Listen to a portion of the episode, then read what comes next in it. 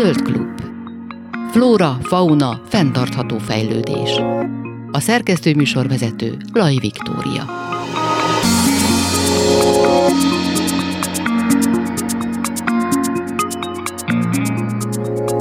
Kellemes délutánt kívánok, Laj Viktóriát hallják. A stúdióban a vendégeim pedig dr. Kajó Cecília, a Bojtár Telefonos Állatvédelmi Jogsegészszolgálat Egyesület titkára, jogász, és Antal Gábor, krízisintervenciós tanácsadó szakpszichológus. Jó napot kívánok! Jó napot! Jó napot kívánok! Egy nagyon felkapott mondatot fogunk a mai adásban körbejárni. Gondolom már mindenki találkozott azzal, hogy aki állatot kínoz, az emberre készül, de annyi minden félrevihet minket ebben a mondatban, hogy kicsit vesézzük ki az elején, hogy mit is jelent ez tulajdonképpen. Tehát mi az, hogy valaki emberre készül, mi az, hogy állatkínzás, állatbántalmazás, elhanyagolás, stb. És akkor nézzük meg először talán a pszichológia szemszögéből. Hát talán nem tévedünk, hogyha megpróbáljuk a szavakat értelmezni jelentésüknél fogva. Én onnan indulnék, hogy az állatkínzásnak sokféle rétege és változata lehet. A közönyös működéstől, amikor az ember, a gazda vagy a tartó személy mentális állapota, pszichés státusza miatt empátiahiány, közöny, elhanyagolás, hátterű lesz majd az állatkínzás. Tehát nem lehet azt mondani, hogy van egy fizikai abúzus, oda megy, megveri, agyoncsapja, falhoz vágja az állatot, hanem nem ad neki vizet, elfeledkezik róla, akár már demens lesz, idős gazdáknál látjuk, idős tartóknál, állattenyésztéssel foglalkozóknál, hogy bizony tényleg, ahogy hanyatlik a mentális állapot a központi idegrendszerbe az illetőnek, hogy van valami komolyabb demens korkép, akkor bizony le fog mondani a realitásról, le fog mondani az addig gondoskodott állatról. Nyilván ez az állatkínzásnak az egyik gyengébb, lágya pólusa, a másik kemény pólusa, amit filmekben, sajtóban, médiában inkább látunk, vagy gondolunk rá első fantáziánkban, amikor nyíltan fizikailag bántalmazzák az állatot, nagyon agresszíven, nagyon egyértelműen, és adott esetben ez a cselekmény az állat halálához vezet. Ez az első tagmondatnak mondjuk a háttere lehet esetleg jelentéstanilag az állatkínzás szempontjából. A második tagmondat nekem pszichológusként roppant izgalmas, hogy mit értett az alatt a motto kitalálója annak idején, hogy emberre készül.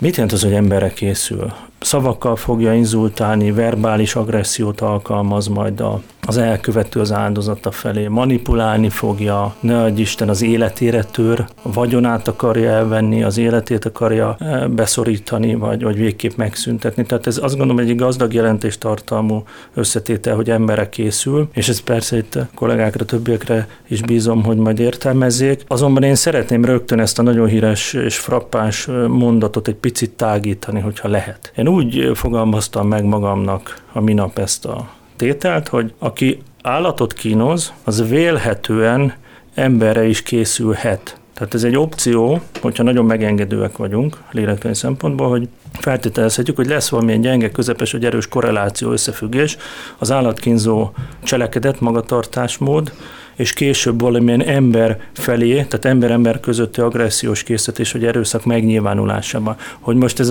az opció, ez megvalósul, realizálódik-e vagy sem, megmarad az állatkínzó csak, idézőben csak állatkínzónak, és embertársai felé nem mutat agressziót, ez egy kutatási kérdés, és egy nagyon izgalmas kriminológia, meg pszichológia kérdés, hogy ezt tudjuk-e bizonyítani. Feltételezem, hogy az állatbántalmazás ez nem mindig csak egy előszoba lehet, hanem lehet arra is gondolni, hogy történt már más bántalmazási forma, akár emberrel szemben, és ez egy következő lépcső volt. Hogyha az ember belássa magát a szakirodalomba, a hazai szakirodalom szegényebb, talán ez ügyben, a nemzetközi az gazdagabb, hogy megjelennek más virulens bűncselekmény formák az állatkínzás mellett. Tehát láthatunk enyhébb súlyú cselekményeket, ami a BTK-ba ütközik, meg láthatunk súlyosabb súlyú bűncselekményeket. Ennek ugye a plafonja, vagy a legmagasabb szintje az az életellenes cselekmény. Nem mindenki jut el idáig. Tehát vannak olyan kombinációk, nem egy, nem kettő, az állatkínzás megvalósul az elkövető oldaláról, de például az emberre készül, második tagmondat,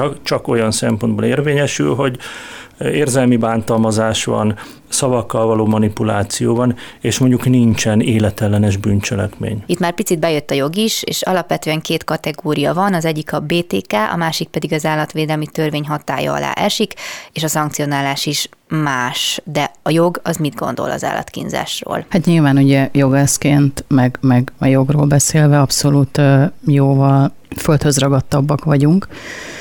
És ugye mondjuk, ha ezt a mondatot elemezzük, akkor jóval szigorúbb, meg jóval komolyabb összefüggéseket vélünk felfedezni. Nyilván azért is, mert ugye a populárisabb irodalom, meg sorozatok, meg mindenféle ilyen beszivárgó, ilyen érdekességek miatt ugye most már egyértelműen készpénznek vesszük ezt a mondatot, és ugye mindenki az ilyen külföldi példákból, elemzésekből, kutatásokból indul ki. Én is vakon hittem egyébként ennek a mondatnak az igazságában, és mostanában, ahogy mindenféle dolgot olvastunk, meg hozzájutottunk más ismeretekhez, most kezdem ezt kicsit egyébként megkérdőjelezni, illetve ugye föltenni azt a kérdést, hogy most akkor ez egy kampányszlogen, vagy mondjuk egy komoly tudományos elmélet. Hát visszatérve az eredeti kérdésre, ugye az állatkínzásnak alapvetően két formája van, ugye állatvédelmi törvényben szabályozott szakzsargon szerint ez az enyhébb, hiányos, hibás tartás, amit ugye elsősorban meg lehet javítani, nem olyan, nem tudom, súlyos bűncselekmény, nem olyan súlyos cselekmény, nyilván teljesen más eljárásban, jogszabályok, más szervek által végigvitt ügyek.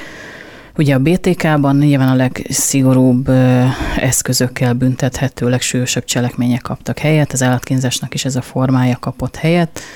Nyilván ugye ez a legsúlyosabb szankcióval, ugye akár szabadságvesztéssel is büntethető. Két eljárás egyébként mehet párhuzamosan is, tehát lehet kétfajta olyan úgymond szankció, hogy mondjuk büntetőeljárásban komoly szankciót kap az illető, és például közigazgatási eljárásban eltiltják az állattartástól.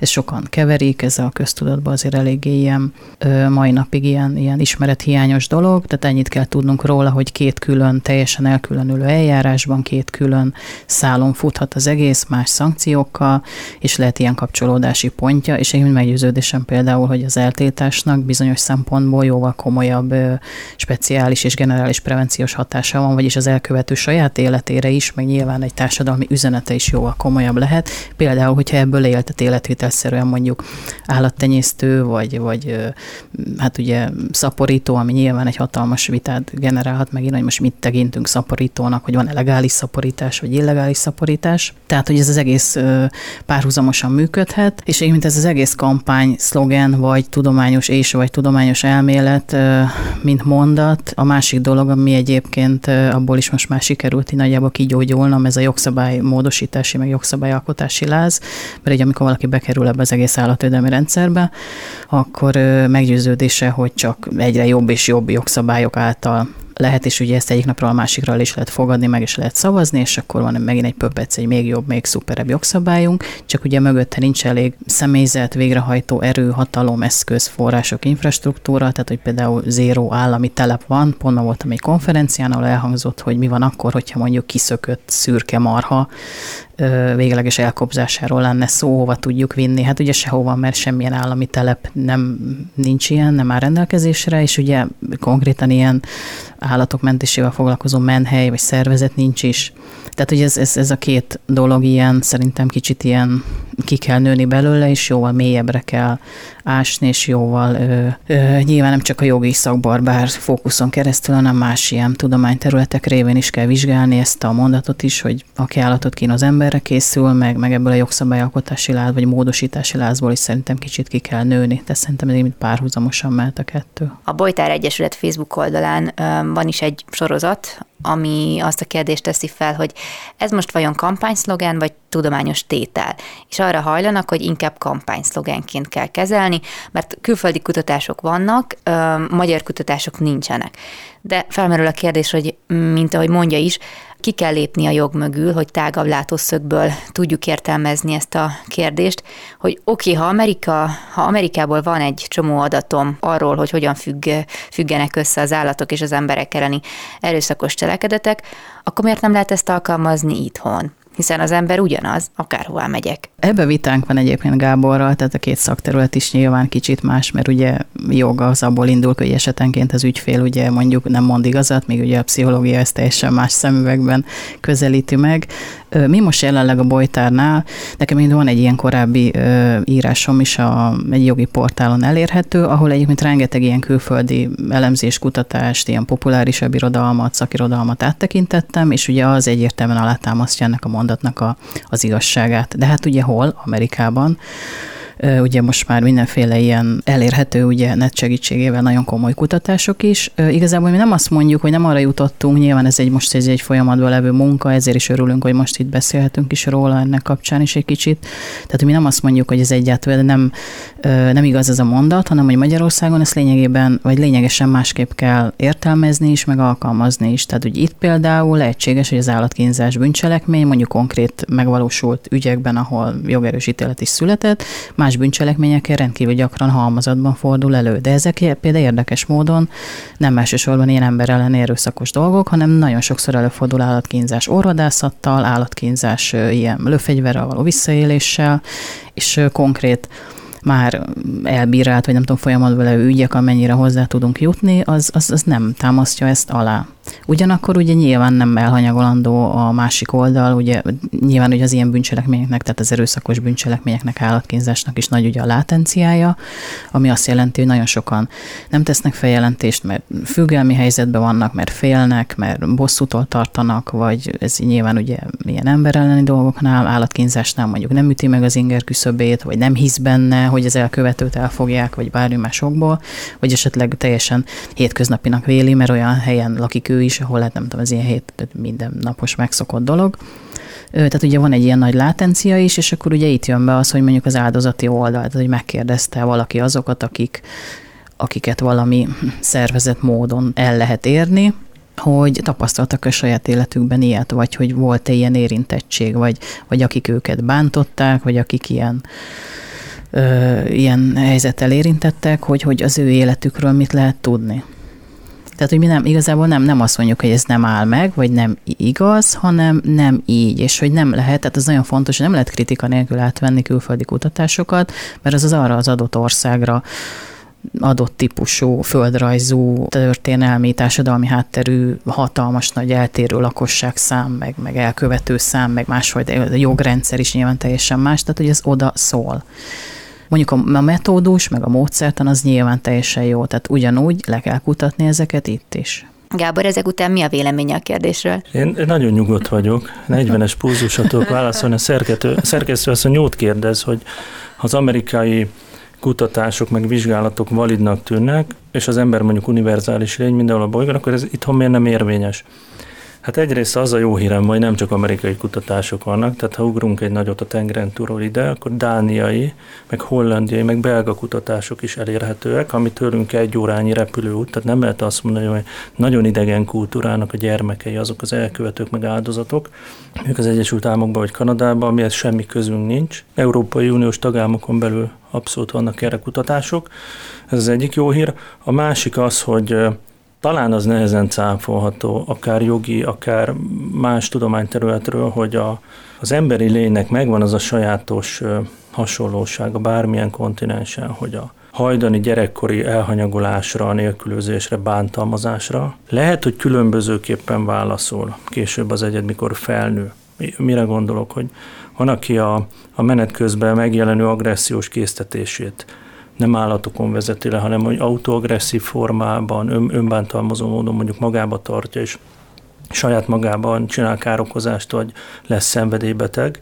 A másik hajdani bántalmazott kifelé ilyen heteroagresszió formájában majd megéli valamilyen céltárgyon, jellemzően mindig gyengébb, kisebb, könnyen becserkészhető zsákmányon.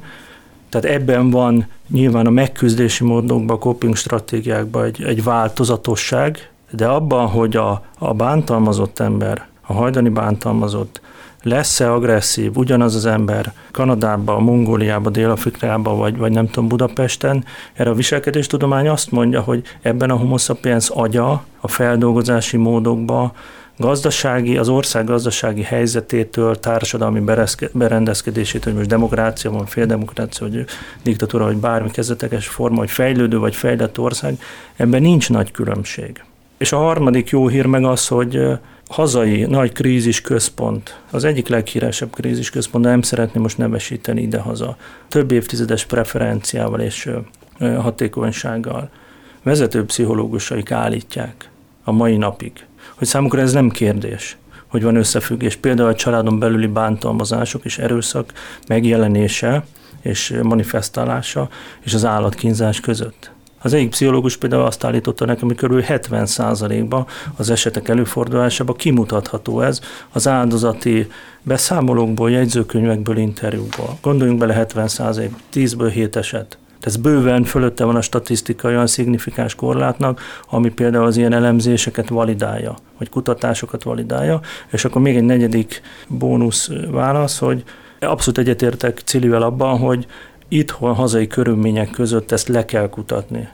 Nagyon fontos, prevenciós hatása van. Sokan megkérdezik, hogy miért érdekel minket ez a téma, miért foglalkoztat. Egyrészt foglalkoztathat egy komoly tudományos alaposságú embert azért, hogy tényleg igaz ez a mondat, hogy félig reklámszöveg, kampány. Aztán, ha még mélyebbre megyünk, akkor főleg egy pszichológusnak, vagy egy segítői szakmában lévő embernek, pszichiáternek, azt gondolom kutya kötelessége ezen a területen, hogy családon belüli erőszak, agressziókutatás, állatvédelem, állatkínzás nagy területein, ha van vélhető korreláció, vagy sejthető korreláció, azt próbáljuk meg minél nagyobb elemszámba lekutatni. Nem 50-60 fős mintán, hanem hogyha lehetőségünkben áll, akkor több 100 fős mintán. És ugye azért, lehet, hogy ezt meg is fogjuk tenni.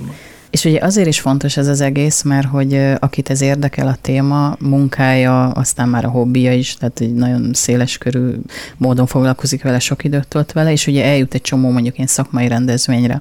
És ugye egymás után csak azt hallgatja, hogy van ez a kampányszlogen, vagy tudományos tétel, vagy elmélet, és akkor nagyon komoly szakemberek, vagy magukat annak tartók, ugye nyilván csak azt mondják, hogy és amikor nem tudom én a Ted Bundy előélete, meg a sorozatgyilkosok, meg a nem tudom, a McDonald Triász, meg a Ed Kemper, meg hasonló, és akkor ugye nyilván ez nagyon népszerű és érdekes téma, és nagyon sok szakember is, meg laikus, meg akinek ez a munkája, de ez a hobbija elmegy, és akkor ez marad meg benne, és ugye ezt szajkózzák, és akkor ennyi jön le mondjuk egy állatvédő szervezet oldaláról, hogy akkor már nem tudom, a híres amerikai sorozatgyilkosok, volt az előéletük, vagy a gyermekkoruk, és akkor ez nem tudom indok, vagy nem megfelelő magyarázata arra, hogy miért kell erre fontos hangsúlyt fektetnünk. És ugye ezáltal meg egy csomó más dologba is begyűrűzhetne ez, tehát hogy akkor mondjuk egyrészt ugye érzékenyítés, hogy mindig mindenki csak az elkövetőkkel foglalkozik, és kutyát nem érdekli az áldozati oldal. Ha mondjuk följön ez a viktimológia téma, akkor még mindig azt mondja, hogy jaj, persze, mert ez az áldozat hibáztatás, mert hogy akkor nem tudom, miért mentél a sötét utcán, mert te vagy a hibás, hogy megtámadtak, tehát ez is iszonyan le van egyszerűsítve. De ugye ez csomó dologra lenne jó, hogyha a hazai dolgok, és nyilván ezért is gondoltuk azt, hogy elmélyedünk benne, meg ilyen komolyabb tanulmányba fogunk, meg most ilyen kutatásokba fogunk, hogy tehát ugye ennek egy csomó szála van, amit így össze kell szőni, és ez megint nem arról szól csak, hogy akkor kiskutyák, kis cicák fölött így, nem tudom, elérzékenyülve, nem tudom, ott sírunk fölöttük, hanem hogy ez egy iszonyú fontos társadalmi dolog, amit én valójában akarna ez mondani, csak szerintem erre jelenleg ez nem alkalmas. Talán fejlette, bizonyos szempontból társadalmak fejlette vagy boldogabb államokban, azért van nagy relevanciája ennek a típusú kutatásnak, vagy összefüggéskeresésnek, például a családon belüli erőszak és állatkínzás korrelációja, mert ki tudtak alakítani azok a bizonyos országok olyan jelzőrendszereket, társadalmilag nagyon fontos, hasznos jelzőrendszereket, ami a társadalom mentális épségét, mentálhigiéniáját, meg a családokat védi, hogy például összedolgoznak szolgálatok, összedolgoznak hatóságok, gyermekjóléti szakszolgálat, állatvédelmi szolgálatok, és úgy van kialakítva a bürokratikus háló, vagy ez a konstrukció, hogy egymásnak tudnak jelezni, mert nekik már nem kérdés az, ami nekünk most enni az asztalnál, még lehet, hogy egy jövőorientált kérdés, hogy bizonyítsuk be, meg kutassuk le. Nekik ez már történelem, tehát nekik ez már megvolt, nincsenek kétségeik, és azért fontos ez a jelzőrendszer, mert ha állatkínzásos oldalról találnak, vagy kapnak egy bejelentést, akkor riadóztatják láncszerűen már a konkrét családot, a megnevezett családot, ahol az állatbántalmazás megtörtént, vagy állatkínzás, a szereplőket, és ha ott kiskorú gyerek van, akkor a gyermekvédelmi szolgálatot ráküldik az adott családra. Magyarul van jelentősége időben beavatkozni, kiemelni a potenciális áldozatokat, jövőbeli áldozatokat, és ugyanígy visszafelé. Tehát ahol megjelenik mondjuk, és jellemzően ugye általában hagyományosan a férfiak, vagy az apák szoktak agresszorok lenni, statisztikailag nagyobb előfordulásban, ez a konszenzus. Tehát, hogyha van egy elkövető, mondjuk apai agresszor, és megjelenik a gyermekvédelmi szolgálatba, vagy családsegítőknél az a tény, hogy ott történt egy elkövetés, akkor bármilyen furcsa nekünk ez most még Magyarországról így ezt hallani, de akkor jelzik az állatvédelmi szolgálatok felé ezt, és az adott állatot fogják onnan kimenteni. Tehát azért azt gondolom, ez egy elég fejlett működés az adott társadalomnak, hogy oda-vissza működik egy hotline vonal. Az Egyesült Államokban voltak is ilyen plakátok, amin egy megvert, megkínzott kutya volt látható, mellette pedig egy fiatal, még épp nőnek a képe, és az volt az aláírás, hogy ő lesz a következő, she will be the next. És ott már ezt nyilván felismerték, és próbálják átadni az ismereteket a nagy közönségnek is. Én is olvastam hasonló felmérésekről, például Nagy-Britanniában a bántalmazott nők több mint a fele állította, hogy a partnere kínzott meg, vagy ölt meg állatot. Hollandiában pedig azt találták, hogy a házi állatot tartó bántalmazott nők átlagosan 52 héttel később kérnek segítséget, mint az állatot nem tartók, hiszen az a tény, hogy van házi állatuk, az egy eszköz a bántalmazó kezében, amivel tovább tudja benntartani a másikat a kapcsolatban, velük fenyegeti őket tulajdonképpen. Lehet, hogy itthon kulturális dolog is egyébként, hogy erre legyintünk, hogy megcsapja valaki a kutyát, vagy kap a gyerek egy pofont, akkor az belefér, most én minek szóljak bele. Ennek egyébként ilyen magyar vonatkozása is van, hogy aki olyan típusú hatósági munkát végez, hogy ilyen univerzális, mert sokfajta feladat esik rá mondjuk egy polgármesteri hivatalba, tehát mondjuk birtokvédelmi ügyekkel foglalkozik, ami ez a átlógó faágak, ugató kutyák, kukorikoló kakasok, szomszédkonfliktusok típusai, de mondjuk mellette vannak ilyen állatvédelmi hatósági feladatai is, és ott például ez elő szokott fordulni rendszeresen, hogy tipikus birtokvédelmi ügy, hogy a vállófélbe levő házastársak egymást kizárják az ingatlanról, mindenféle borsot törnek egymás orra alá, és akkor ugye alapvetően nekünk ott arról kell dönteni, hogy most akkor jogszerűtlenül vagy jogosan, vagy egyáltalán, hogy volt ez az egész ügy, hogy kizárta az ingatlanról, de ugye ott jön aztán, mert ugye nyilván mindegyik fél hozza a maga oldaláról a nem tudom, hadzsák iratát, meg mindenféle mást, hogy gyámhatóságnál egymást befelketítik, és ugye akkor ott jön az állat, tehát hogy egymástól elviszik az állatot, zsarolják vele, hogy nem adják vissza. Akár volt ilyen ügyem konkrétan, hogy ilyen közigazgatási típusú ilyen állatkínzást, ez a hiányos, hibás tartás, hogy most akkor a férje ezzel zsarolta a feleséget, vagy följelentik egymást ilyenek miatt, tehát ez például itthon is abszolút összefutnak az ilyen szálak. Tehát amit ön kérdezett, hogy a manipuláció, vagy sakban tartani, érzelmileg zsarolni, befolyásolni az áldozati oldalt, akár gyermek, kiskorú, vagy felnőtt nő, és akkor, hogyha jól figyeltem a Cili válaszát, abban a végén ott volt, hogy igen, itthon is megjelennek ezek a szálak, tehát kimutathatók ilyen összefüggések, hogy tartják egymásokban, vagy revolverezik egymást, például közös állat kapcsán próbál befolyásolni, mondjuk az agresszor presszionálni az áldozatot, hogy ne legyen büntető feljelentés, hogy ne menjen bíróságra. Tehát itthon is ez működik. Ez pont azt bizonyítja, amit korábban egy 10 perc beszéltünk abba a körbe, hogy mennyire univerzális az embernek az agyi működése. Államtól, kontinenstől függetlenül. Tehát a félelmi reflexek, az a válaszkészsége, hogy sarokba szorított helyzetre válaszol egy mondjuk tartósan bántalmazott ember, és lefagy, vagy igen, angol azt mondja, ilyen freeze állapotba kerül, tehetetlen lesz. Az ön által említett kutatás 52 hétről, tehát az kb. Az egy éves válaszidőt mond a bántalmazott nőkre, úgy átlagban, nyilván ezek statisztikai átlagok, tehát lehet ez kisebb-nagyobb, szórás alapján. Ez is ezt mutatja, hogy mennyi idő telik el, és ez micsoda kritikus időszak, hogy egy bántalmazott család körülbelül egy év múlva ad valamilyen jogorvoslati megkeresési vagy szociális vagy pszichológiai támogatást keres. Egy év eltelik.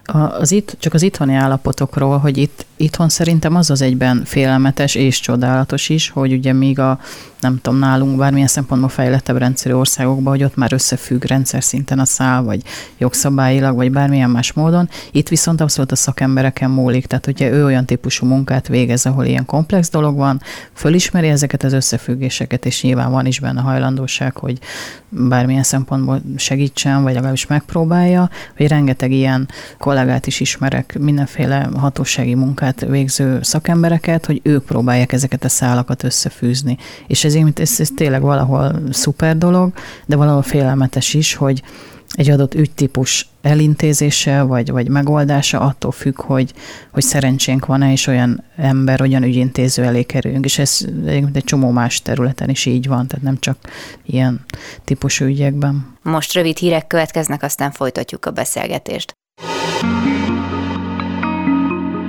Zöld klub. Flóra, fauna, fenntartható fejlődés. Köszöntöm újra a hallgatókat, továbbra is Laj Viktóriát hallják, és folytatjuk a beszélgetést dr. Kajó Cecíliával, jogásszal, a Bojtár Telefonos Állatvédelmi Jogsegészszolgálat Egyesület titkárával, és Antal Gáborral, krízisintervenciós tanácsadó szakpszichológussal az állatbántalmazás és a családon belüli erőszak összefüggéseiről. Az érzelmi manipulációról, meg a sarokba szorítottságról az jut eszembe, hogy volt, nem most, jó pár évvel ezelőtt olyan kliensem, nem egy, nem kettő, hölgy, akinek az állatát, a hobbi állatát, vagy a társállatát otthon, kutyát vagy macskát az aktuális partnere bántalmazott, sőt likvidált, tehát megölt, és akkor eltelt valamennyi idő, és eljött a nő ilyen krízis konzultáció gyanánt éppen hozzám, és arra kérdeztem rá, emlékszem határozottan annak idején, hogy miután megölték az állatát, akkor mit csinált. Igazából én arra voltam kíváncsi, hogy egyrészt volt a bejelentés hatóság felé, természetesen nem volt, annyira revolverezve volt ez a nő. A második meg, hogy azóta választotta újabb állatot, és nagyon megdöbbentő volt a válasz, de való logikus is, hogy mondta, hogy nem. Tehát ezek a válaszok, ezek a félelmet, szorongást nagyon jól mutató válaszok, jó indikátorok, hogy soha többet avval a partnerrel, meg avval a bántalmazóval volt, és aztán, mikor őt elvitték persze egy büntetőügy miatt BV intézménybe, pár évre betették, ítélet alá került az elkövető, akkor szabadult ki a kapcsolatból a hölgy, és akkor választott hosszú évekkel később megint állatot maga mellé. De addig nem mert. Kiszolgáltatottak? Így van, abszolút, abszolút. Érdekes pszichológiailag is, hogy kapcsolati erőszaknál mindig a bántalmazott állata felé irányul az agresszió, és az elkövető saját állata felé viszont nincsen, tehát vele jól bánik. Vannak ilyen típus bűncselekmények, hogy valami családi vita a veszekedés során, itt is én, mint legtöbb ügyben férfi az elkövető, annyira fölidegesítette ott magát, gyakran nyilván az alkohol is szerepet játszik, hogy fogta, felesége vagy élettársa kutyáját, és úgy, ahogy volt, kihajított az erkélyen. Tehát ez ilyen annyira tipikus, hogy ezzel átbosszult valami veszekedés, meg valami konfliktus után, hogy ott egy az egybe kidobálgatta az erkélyen a kutyát. De ilyen rengeteg volt egy időben. A kriminálpszichológiának, meg a klinikai lélektannak, meg úgy általában a pszichiátriának szerintem egy roppant izgalmas kérdés, amit mostan behozott, hogy lehet ez a differenciálás az emberi agyba, hogy az erőszakos elkövető, az általa valamiért manipulált vagy kontrollált személynek a kutyáját, macskáját, hobbiállatát elpusztítja, minden további nélkül likvidálja, a sajátját meg nem. Adott esetben védi, mutat felé érzelmi kötődést. Azt gondolom, nyilván 2022-es tanulmányokat nem ismerek meg, nem vagyunk 2022-ben, de azt gondolom, hogy mai napig ez egy rejtély lehet viselkedés kutatóknak, hogy hogyan szelektál egy antiszociális vagy pszichopata jegyeket mutató elkövetőnek a mentális működése, hogy mi az, amit megteszek, mi az, amit nem teszek meg. Tudom, hogy arról beszélgettünk, hogy a nyugati példa nem feltétlenül példa, meg messze van Amerika, stb., de most óvatatlanul eszembe jut például az Arthur Shawcrossnak, egy híres Egyesült Államokbeli sorozatgyilkosnak az interjús helyzete, ahol szembesíti őt az interjú tájékoztató újságíró vagy kihallgató, hogy nem tartja ő furcsának, hogy embereket megölt, kiskorúakat, 2 kiskorút bizonyíthatóan, meg 10-valahány prostituáltat megölt, de és ugye empátia nélkül, és mindenféle érzelmi kötődés nélkül, és amikor megtudja már a börtönbe ő például, hogy egy korábbi útszéli kapcsolatból lett utódja, 20-30 éve ezelőtt, ő nem is tudott róla, és valaki jelentkezik a börtönben, hogy apa, itt vagyok, van egy lányod, sőt, van egy unokád, akkor a most frissen megtudott utóddal kapcsolatban, meg az unokájával kapcsolatban, úgyhogy rácsok választják el őket, elkezd mutatni érzelmi kötődést, sőt, elérzékenyül, sír a kamerába, arról beszél, hogy rajzokat cserélnek a kisunokába, és milyen fontos neki a kis Meggi, és amikor bekérdezi a pszichológus, vagy a kérdező személy, hogy ezt nem tartsa furcsának, hogy emberek sokaságát megöli, itt pedig mutat emóciókat, pozitív emóciókat a sajátjai felé, akkor vonogatja a vállát az elkövető. Ő maga se érti talán. Tehát ez egy hatalmas nagy kérdőjel, azt gondolom, minden pszichológiai, pszichiátriai témában foglalkozó szakembernek, hogy mi alapján működik ez a differenciáltság. Hát igen, mert azt feltételeznénk, hogyha valaki ilyet elkövet, akkor az empátia hiányáról beszélünk. De hát mégis van benne empátia, ha egy másik élőlénnyel gondoskodó kapcsolatot tud kialakítani. Hát ez még tényleg a jövő kutatása, igen, hogy az emberi agyba ezt megértsük, ezt a fajta szelekciót. Ha egy picit belemeltünk a pszichológiai hátterébe a bántalmazásnak, hol lehet összefüggést találni az állat és ember bántalmazás között? Tehát valahol ugyanaz a mozgatórugója, gondolom, de hogy kutyát rúg fel valaki, vagy a párját veri meg, tulajdonképpen ennek van-e jelentősége, hogy miben nyilvánul meg ez az erőszak, az agresszió? Volt egy szuper konferenciánk még talán 17-ben, a Jogtudományi Intézet adott neki helyet, és az volt a címe talán, hogy az állatkínzás jogi és pszichológiai háttere, és ott kezdtük ezt a jogi szakbarbárságot levetni magunkról, állatvédő szervezetek tagjaival, és ott volt a Gábornak egy előadása, ahol ugye abszolút tök nyilvánvalónak tűnik, de valahogy ott így megvilágosodtunk egyszerre, hogy abszolút mind mondjuk az ember elleni, meg az állat elleni cselekményeknek is az egyik legfőbb fontos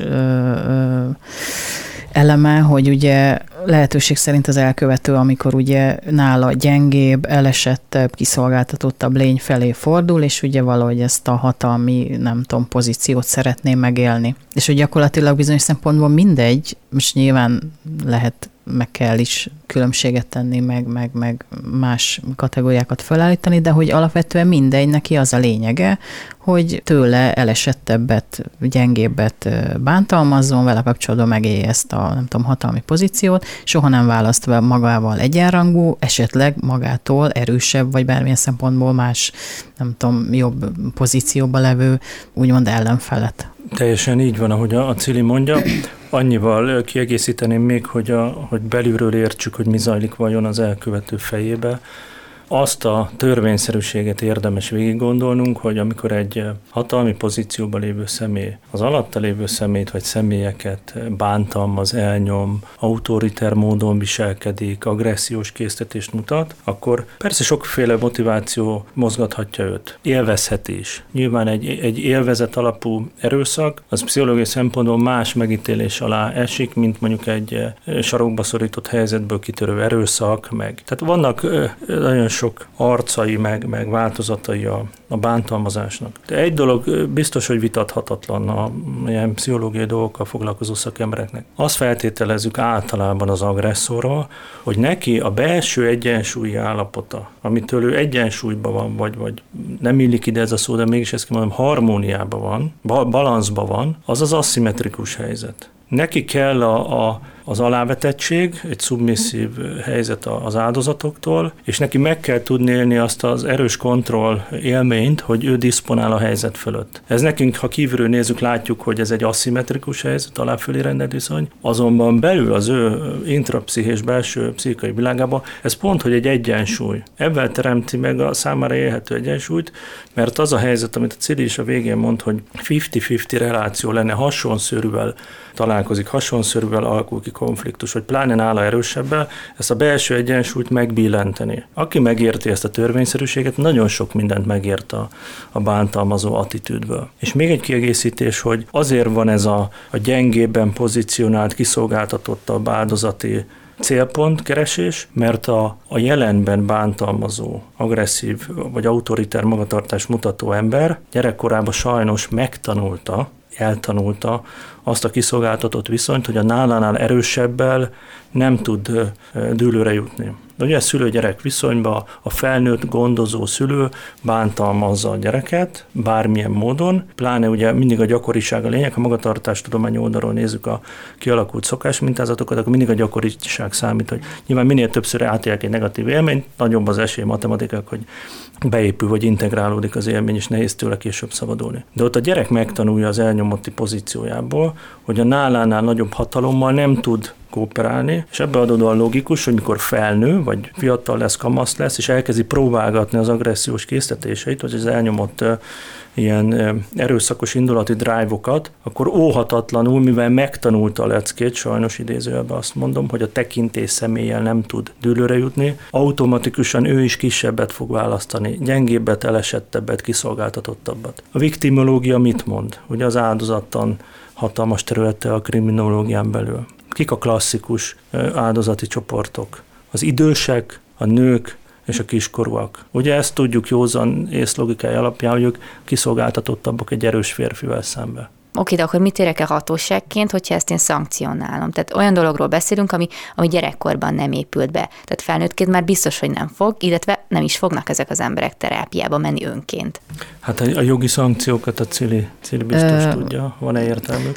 Földhöz ragadt jogászként azt mondom, ugye, hogy szankciónak két funkciója van, speciális prevenció. Hát aki személyiségzavaránál vagy bármi másokból alkalmatlan arra, mert nincs betegségtudata, nem látja be, ugye nem, hogy szokták ezt mondani, hogy nem áll érdekében, hogy változtasson az életmódján, ugye ez azt hiszem, hogy ez a pszichopaták, vagy az antiszociális, amit ugye mindig keverünk, de az sem szabad.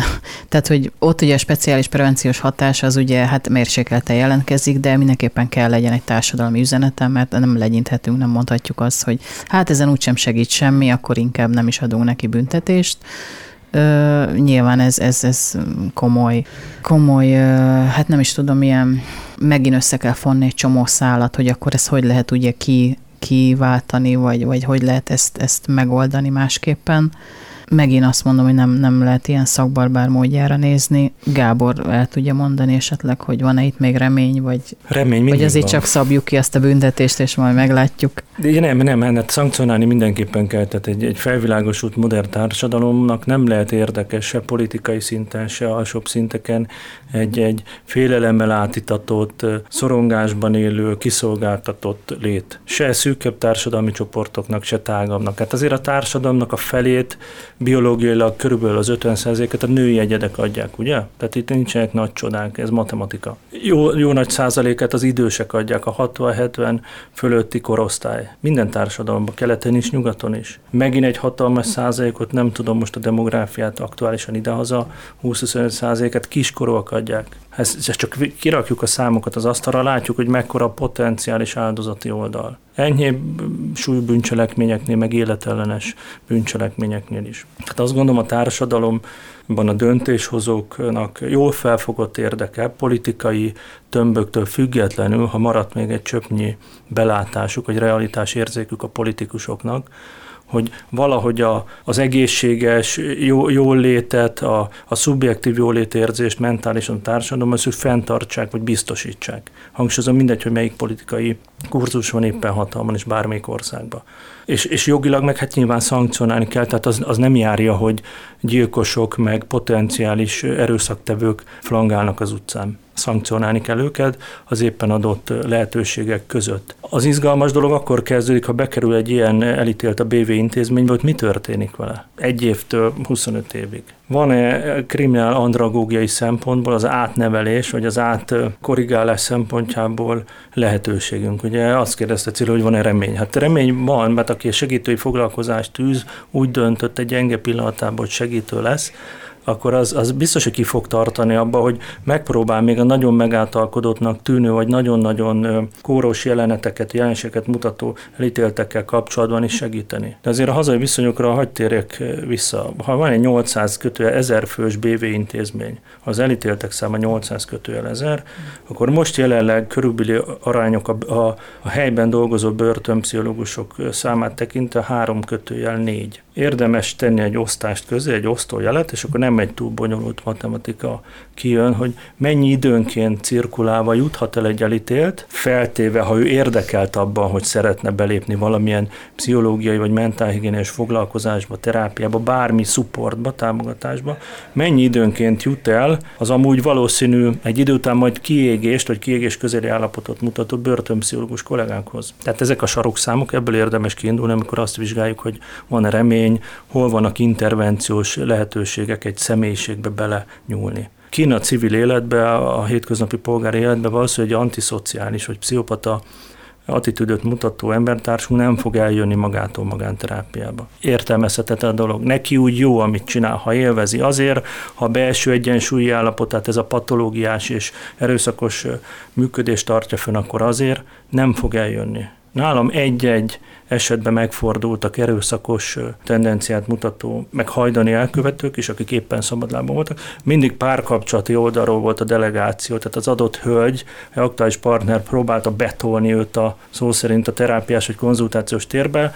1-2 alkalommal találkoztunk, és utána eltűnnek. Tehát egy ekkora mentális vagy lélektani munkát fölvállalni, amely egy személyiség szerkezet változását, nem tudom, vetíteni elő, hát valljuk be, azért nem mindenki képes rá, és akkor még semmit nem mondtam. Ez a van remény, vagy nincs reményhez, ez mindig az jut eszembe, hogy ilyen hardcore állatvédők idegrendszerét szoktam ezzel borzolni. Egyrészt ugye, hogy mindig mindenkit rögtön azonnal a legkisebb cselekmény miatt is börtönözünk be hosszú időre, és akkor szoktam kérdezni, hogy mi lesz majd, ha kijön. Tehát, hogy egy sokkal jobb ember fog távozni a BV intézet falai közül. A másik, ugye csak tényleg érintőlegesen itt beszélgettünk korábban erről, hogy most ugye hatalmas fellépés van, most tényleg állami szinten is elhatározások a szaporító telepek felszámolása érdekében. És ugye ott is felmerül az, hogy aki ebből élt, életvitele egyik napról a másikra tehát megélhetése megszűnik, képzetlen, nincs más elérhető lehetősége ott az adott régióban. Mi lesz vele? Tehát egyik napról a másikra most kiszabtunk egy büntetést, és megint ilyen a szálakat így fonjuk össze, tehát hogy nem lehet csak pusztán büntetés alapú, nem tudom, ilyen, hogy hívják ezt, ilyen szemellenzőt használni, tehát hogy arra is kell gondolni, hogy az ember majd újra kijön közénk, és ugye sokszor én is szoktam azt használni, hogy kommentelni is szoktam, sokszor nem kéne, de szoktam, hogy tehát én nem szeretnék ilyen emberekkel egy társadalomban élni, akik ezt elkövetik, de kénytelenek vagyunk, mert nyilván, ha le is üli mondjuk az adott szabadságvesztés, ki fog jönni közénk, és ugye akkor itt a reményhez csatlakozó, hogy akkor jobb ember jön ki, hát ugye kétlem, főleg ilyen számok ismeretében, hogy hány pszichológus tud foglalkozni a börtönben az elítéltekkel. Ugye ugyanez a másiknál, hogy felszámoltuk a szaporító telepeket, földön futóvá tettünk ott családokat, tehát hogy miből fognak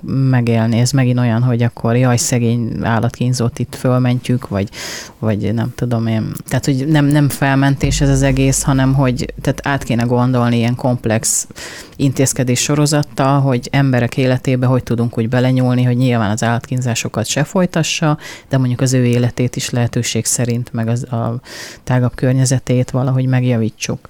Szerintem egy fejlett, meg összetett foglalkoztatás politikai kérdés is. Tehát ebből is látszik, hogy elkezdünk diskurálni arról, hogy erőszak, állatkínzás korrelációja, és akkor mondjuk a gyermekvédelmet, meg az egyéb ilyen hasznos prevenciós célokat, és akkor megérkezünk elég hamar egy foglalkoztatási dilemmához is, hogy mi lesz azokkal, és nem 2 szaporító ilyen Magyarországon, de nem is 3, hanem nyilván sokkal több, hogy ez nagyon-nagyon bonyolult kérdés, és remélem egyszer a politika majd tud átfogó választ adni, tehát nem csak egy-egy szegmensbe igyekszik tevőlegesen mondjuk belenyúlni, vagy orvosolni, javítani dolgokat, hanem átfogóan. Még egy kiegészítés, hadd tegyek ehhez van-e remény, nincs remény, vagy terápiás kilátások. Az igazság, kutatáshoz az is hozzátartozik, és legyünk árnyaltak, hogy vannak azért olyan kutatási adatok, amik arról számolnak be, és ugye ez megint egyénfüggő, tehát mindig egyes eseteket vizsgálunk pszichológiai szempontból, nem szabad általánosítani. Tehát vannak olyan kedvező, alapállapotú, de egyébként erőszakos, hajdan erőszakos cselekményben érintett elkövetők, ahol például, és bármilyen furcsát fogok mondani, az állatasszisztált terápia, amikor állatokat vezetnek az elítéltek elé, ad abszurdum, rájuk bíznak gondozásba, a cellába. Jó, nem lovakat, meg kutyákat, mert ez nem fér el, de mondjuk hörcsögöt, rákcsálót, kisállatot. És arról szól, ez nyilván ez egy kísérleti jellegű, és meg van benne rizikó, hogy most hogy kitekeri a nyakát a hörcsögnek, vagy nem. Tehát, hogy a gondoskodásnak, a gondozásnak, a kapcsolódásnak a lehetőségét megadom az elítéltnek a zárt cellába, 2x2-es cellába, vagy 10 évig be lesz zárva. És ez egy marha izgalmas dolog, meg kutatás, hogy reagál rá akkor az egyén. Vannak kedvező adatok arról, hogy lám megszólal bennük valami empátia, pedig lehet, hogy társadalmilag vagy kriminálpszichológiailag leírtuk őket, és mégis az agyukba, mert minden az 1500 köbcentis agyunkba játszódik, az agyában bizonyos területeken megszólalható, hogy előhívható valami pozitív érzelmi reakció, ami a kötődésről, gondoskodásról szól. Persze nem nagy előfordulás, ne gondoljuk, hogy 10-ből 10 esetben, de vannak ilyen kedvező történetek is. Ez egy picit árnyalja azt a képet, amit én amúgy vallok, hogy nagy számba, nagy százalékba azt ne gondoljuk, hogy bármilyen bölcs vagy zseniális konzultációk, meg terápiák, foglalkozások hatására majd a 30-40 éven át erőszakos jegyeket mutató embertársunk megváltozik. Pláne nem hétfőről kedre, ez egy valószínűleg lassú folyamat, nem adjuk föl, tehát minden tisztelet nyilván a börtönpszichológusoké, kriminálpszichológusoké. Volt nemrég egy ilyen nagyon érdekes kriminálpszichológiai konferencia, 2 napos konferencia Közszolgálati Egyetemen, és ott volt ilyen témakörben is előadás, és börtönpszichológus mesélt arról, hogy ugye a legfőbb feladata, gyakorlatilag most ez így nagyon lesarkítom, meg nagyon durván hangzik, az öngyilkosságok megelőzése. Tehát ugye, hogy gyakorlatilag életben kell tartani az embereket, és hát utána jöhet ugye mindenféle más ilyen szélesebb körű, nem tudom, közérzetjavító, nem tudom, milyen terápiától elkezdve bármi más. Tehát, hogy borzasztó, hogy mennyire lenne erre szükség egyébként, és ugye mondjuk azt mondjuk, hogy ennek viszonylag nagy az elutasítottsága például, hogy mondjuk ilyen BV intézetbe állattartás vagy ilyesmi megvalósulhasson, például állatvédő szervezetek részéről. Tehát ilyenkor mindig megy ugye a matek, hogy nyilván nem kell oda semmilyen állatot bevinni, mert ugye csak bajuk esne, és hát ugye akkor maradjunk a realitásnál, hogy amíg ugye Strasbourgban nem tudom, jóvátétel iránt pereskednek, mert nem tudom, 22-en vannak 3 négyzetméteren, ott mondjuk hol tart még állatot. Tehát, hogy ennek annyira jó ötleteink, vagy ötletek lennének, amit hát gyakorlatilag a valóság az így keresztül húzza, tehát nem lehet megvalósítani ezeket. És ez megint olyan komplex dolog, hogy megint eljutottunk addig, hogy milyen a börtönférőhely a állatkínzás, nem tudom, problémájától. Eszembe jutott, hogy hallgattam itt a reflexeket, hogy az egészet miért csináljuk vajon, hogy a családon belüli erőszakot kutatjuk, vagy kutatják erre igazán érdemes, meg jogosult szakemberek, kollégák, de hogy miért? Hát lehet egy nagyon logikus, nagyon ilyen lineáris oka, egy biztos van. Ha időben ki tudjuk emelni, hogy ki tudják a gyermekpszichológus kollégák, meg a jóléti szakszolgálatok emelni a gyermeket a bántalmazói vagy agresszív légkörből, akkor azt az ördögi kört, nyilván ez teória, tehát elméletileg meg tudjuk szakítani, hogy ugye a hajdani bántalmazottból később, 5-10-15 év múlva itt a társadalmunkban az utcán bántalmazó legyen, potenciális bántalmazó. Tehát nem önmagában lárburlát csináljuk, tehát ennek meg lehet nézni a nagyon jól mérhető társadalmi hasznosságát is. Hogy például egy családon belüli erőszaknál lehetne támaszkodni a barátok, rokonok, akár szomszédok segítségére, hogyha látják, akkor próbáljanak segíteni. Ugyanez egy állatbántalmazás és családon belüli erőszak esetében is elvárható volna, hogyha azt hallom minden este a panellakásban, hogy nyűszít a kutya, sírnak, valaki sír a szomszédban, akkor megpróbálok segíteni vagy szólni az illetékes hatóságnak, vagy akár az állatorvos. Hogyha azt látja, hogy egy kutyán, hogy rejtett sebei vannak, hogy fél a gazdától, agressziót mutat, hogy akkor lépjen közben, jelezze. Ez egy nagyon érdekes Ez egy nagyon érdekes és visszatérő kérdés egyébként állatorvosi közösségektől, hogy nekik mennyiben kötelességük jogilag egyébként nem, de hogy erkölcsileg mindenképpen, hogyha bármilyet tapasztal, akár saját gazdától, akár bevisznek hozzá szervezetek állatot, hogy most a körül tegyen feljelentést, vagy menjen ennek utána, indítson ügyeket, hogy ez nagyon foglalkoztatja egyébként az állatorvosokat. Ez egy nagyon jó dolog szerintem. Amit szerkesztő asszony kérdez, hogy a panellakásba át kell menni, be kell kopogni, sír a gyerek, bántalmazás van, én szóljak, ne szóljak. Ez egy klasszikus szociálpszichológiai helyzet, ugye tankönyvi példa nagyon régen, még utána a 60-70-es évek tengeren túli világából a Kitty Genovese esete, ugye ez szállóige a szociálpszichológián belül, ez a csoportnyomás, mikor kell nekem, mint egyén föllépnem a környezettől függetlenül. Ugye a klasszikus tanmesében, meg ebben a sajnos szomorú történetben a sikátorban megölt, halálra kínzott nő kiabál, sikít, nagyon intenzív jeleket ad a lakókörnyezetnek, vagy a felhőkarcokban lakó embereknek. Azok utólagos jegyzőkönyvek, beszámolók, vallomások alapján ezeket mind hallották is, de az egyén egyenként mire gondolt, és hátborzongató, hogy annyian vagyunk itt a házakban, lépcsőházakban, hogy majd a másik biztos. És ennek is lehet sok háttere, felelősség, áthárítás, közöny, félelem, cselekvőképtelenség, tehetetlenség. Tehát nem feltétlenül bántsuk, hogy írjuk le ezeket az embertársainkat, de értsük meg szociálpszichológiák, hogy minél többen vagyunk egy környezeti térbe, annál jobban eloszlik az a reakciós készség az élőlénybe, hogy nekem kell föllépnem, nekem kell beavatkoznom, nekem kell bejelentenem, megmentem. Majd biztos a másik csinálja.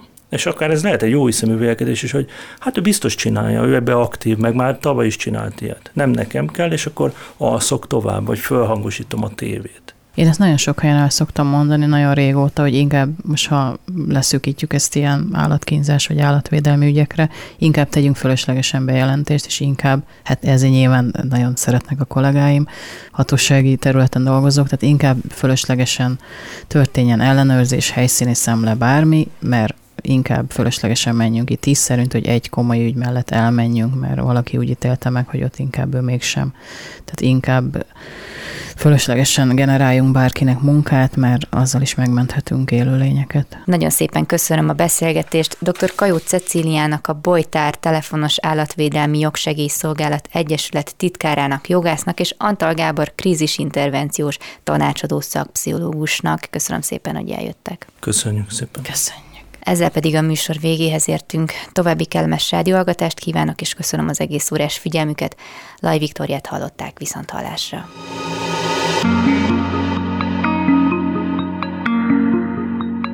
Flóra, fauna, fenntartható fejlődés. A Zöld klub műsorát hallották.